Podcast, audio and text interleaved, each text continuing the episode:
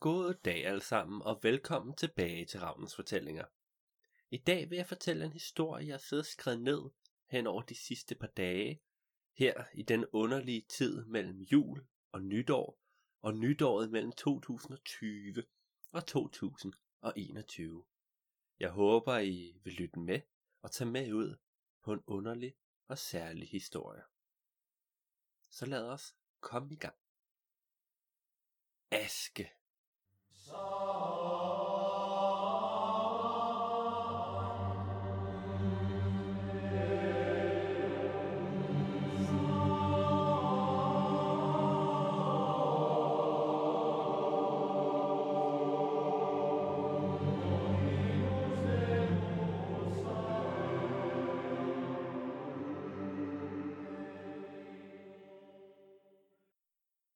Johan!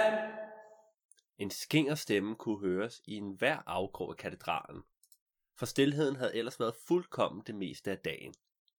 Langs den nordvestvendte væg var der lange rækker af borer og skamler, lige den rette højde til at sidde med pen og papir. Det var et helligt sted, jeg vidste, men også et sted, hvor filosofi og poesi kunne få frihed til at gennemtænkes og skrive ned. Mange af tidens store tænkere havde siddet netop her, og det brystede katedralens vogter sig da også med.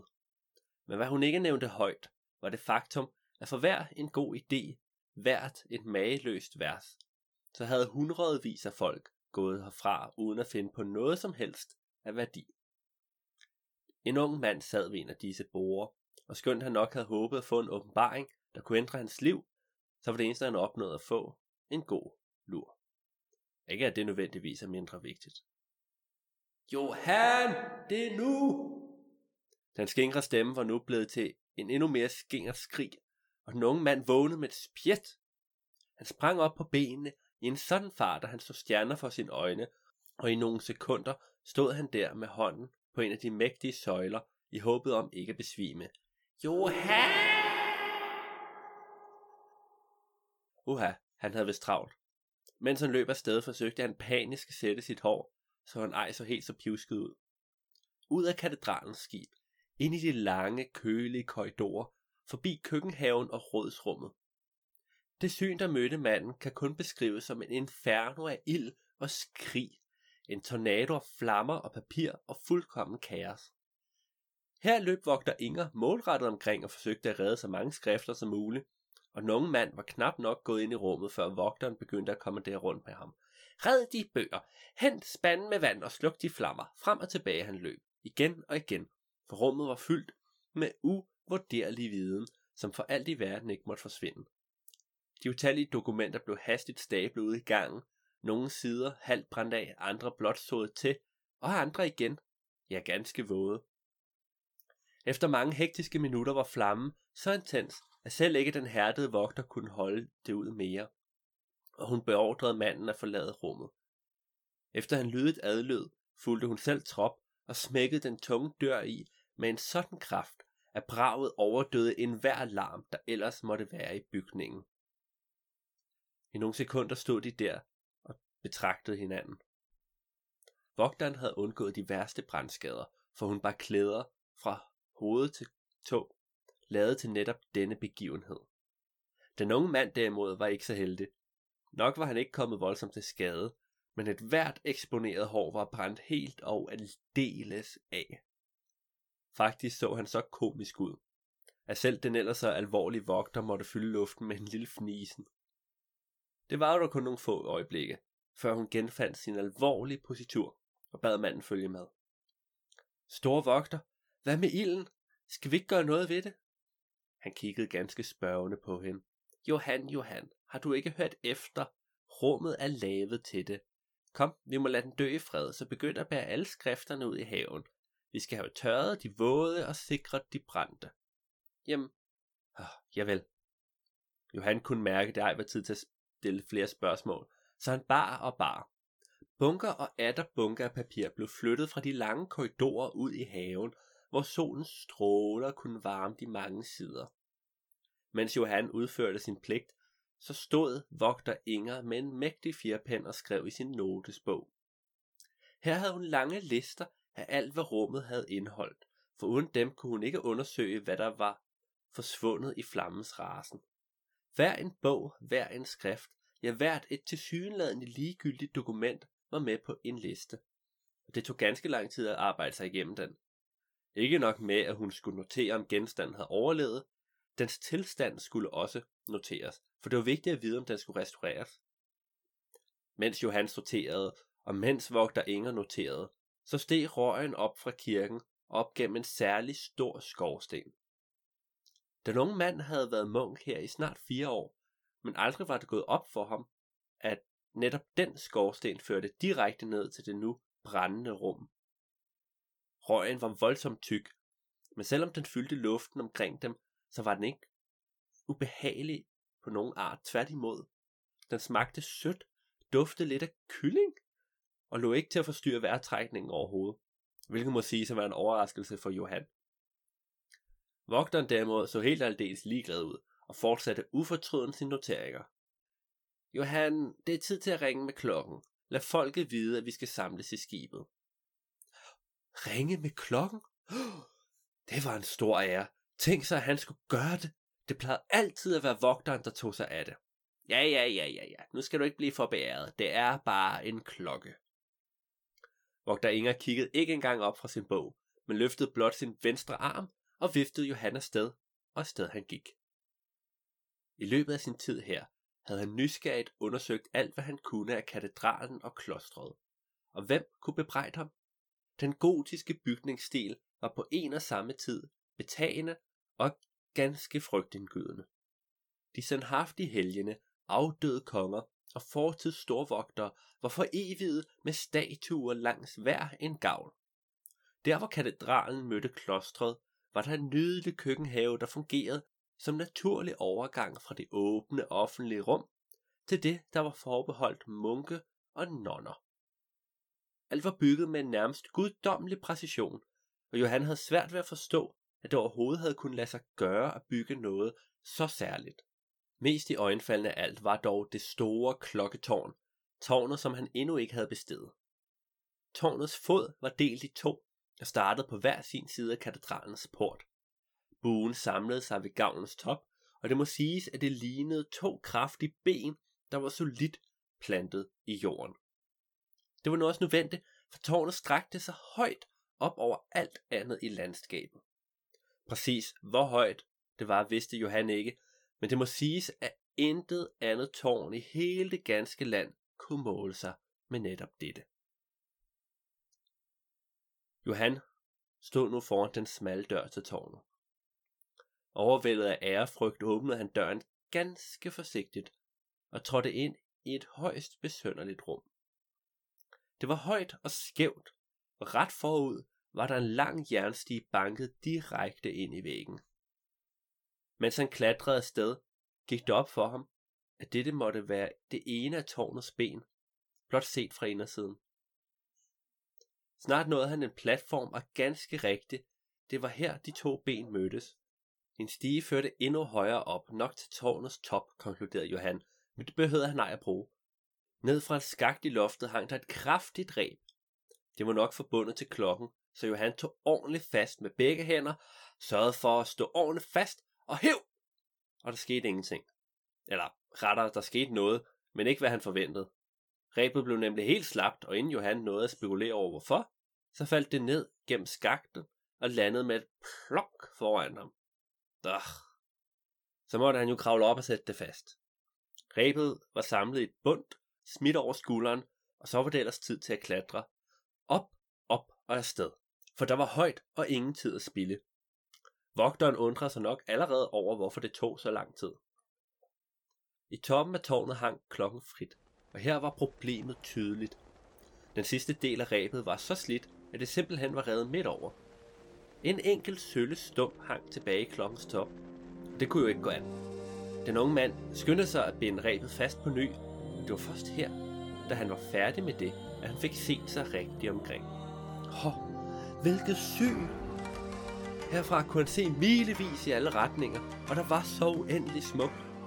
Den varme sommersol badede landsbyer i gylden glød, og på gader og stræder kunne små skikkelser anes. De vidste slet ikke, at tiden var kommet. Ja, de fortsatte bare ufortrødent med deres dagligdag. Fra landsby til landsby, fra kirke til kirke, var synet det samme. Hm. ja, men ikke længe endnu, for når katedralens klokker ringer, så valgfarter man til samling. Johan kravlede hastigt, men forsigtigt ned igen og hæv i rebet for enden. Nok skulle han strække sig en lille smule mere for at nå denne gang, men hans anstrengelser blev belønnet med kraftig og altgentrængende lyd af klokkespil. Ti gange han hæv, og ti gange klokken ringede.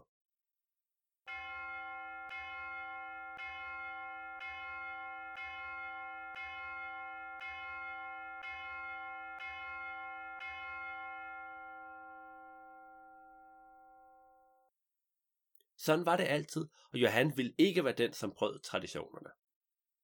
Så skyndte han sig udenfor igen, men vogter Inger var ikke noget sted at finde. Hverken i haven, rådsrummet eller storsalen. Og det var mystisk. Ah, nu vel. Nogen måtte jo tage imod de mange mennesker, der lige om lidt ville komme rendende, og det havde Johan gjort mange gange før.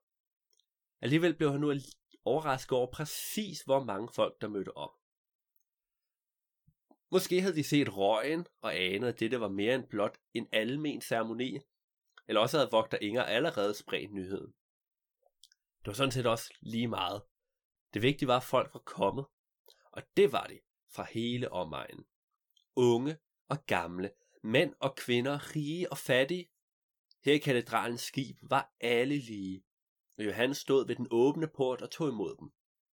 Nogle kunne han genkende, andre var nye ansigter, alle fik lys i hånden og en lille fjer, og inden længe var alle bænke i det mægtige skib fyldt op. Ja, faktisk var der slet ikke plads til alle de valgfarten inde i katedralen. Udenfor stod folk derfor i lange rækker, en efter en, og ventede.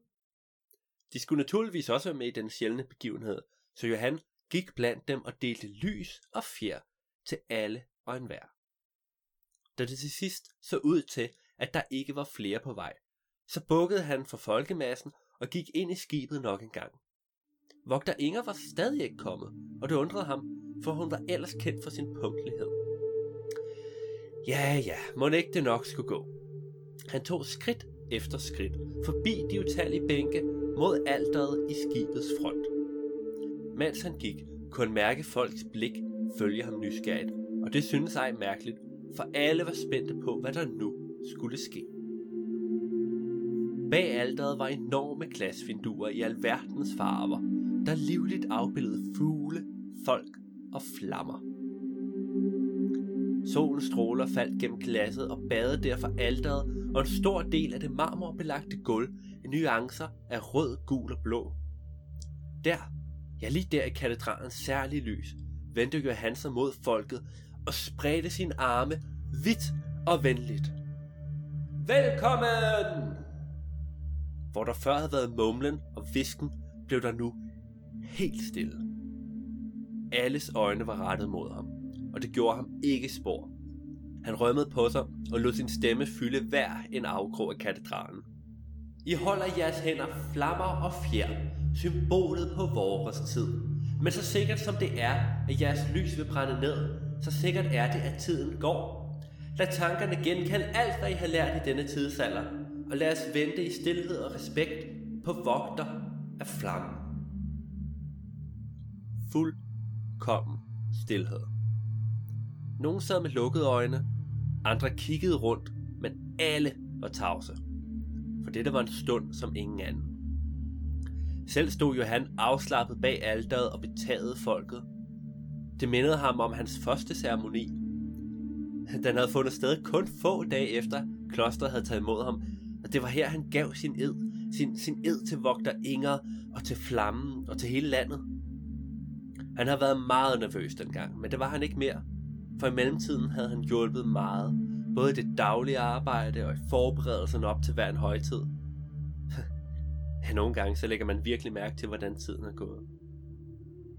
Da kunne fodtrin høres, og ud fra en af de utallige gange kom vogter Inger gående.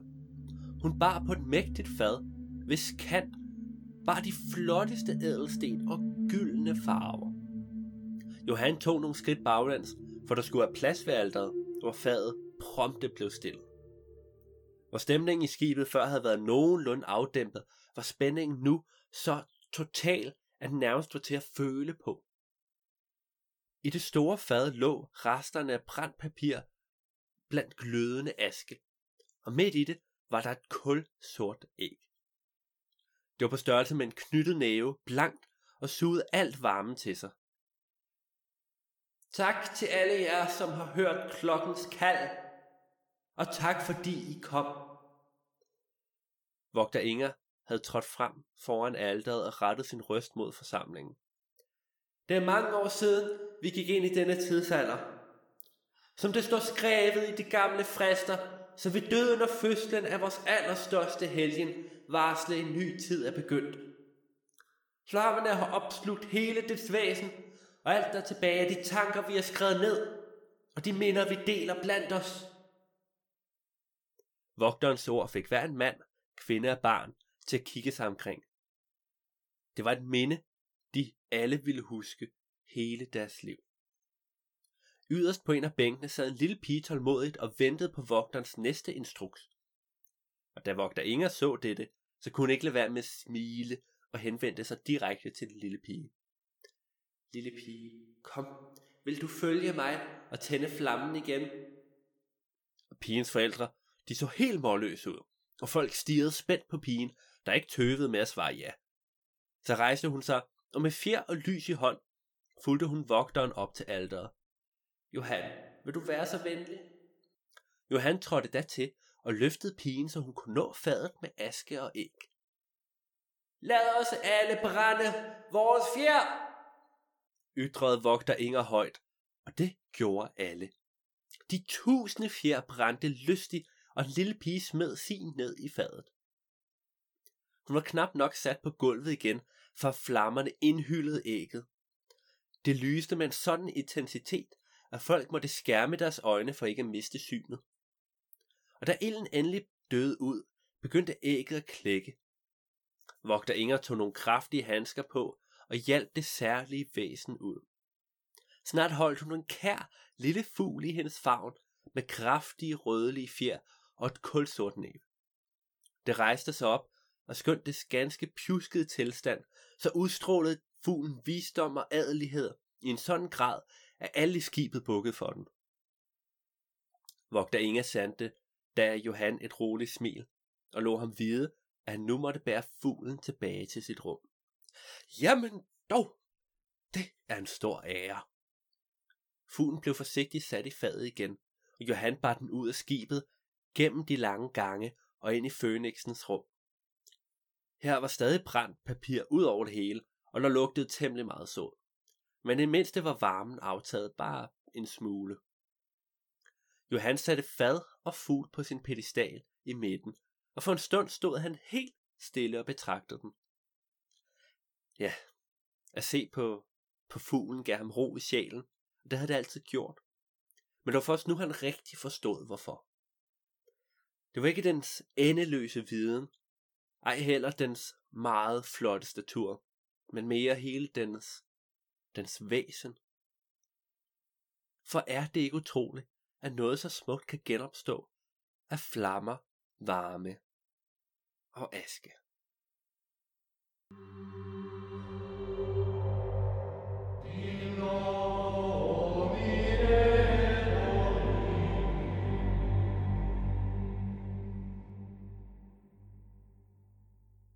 Det var dagens episode af Ravnens Fortællinger.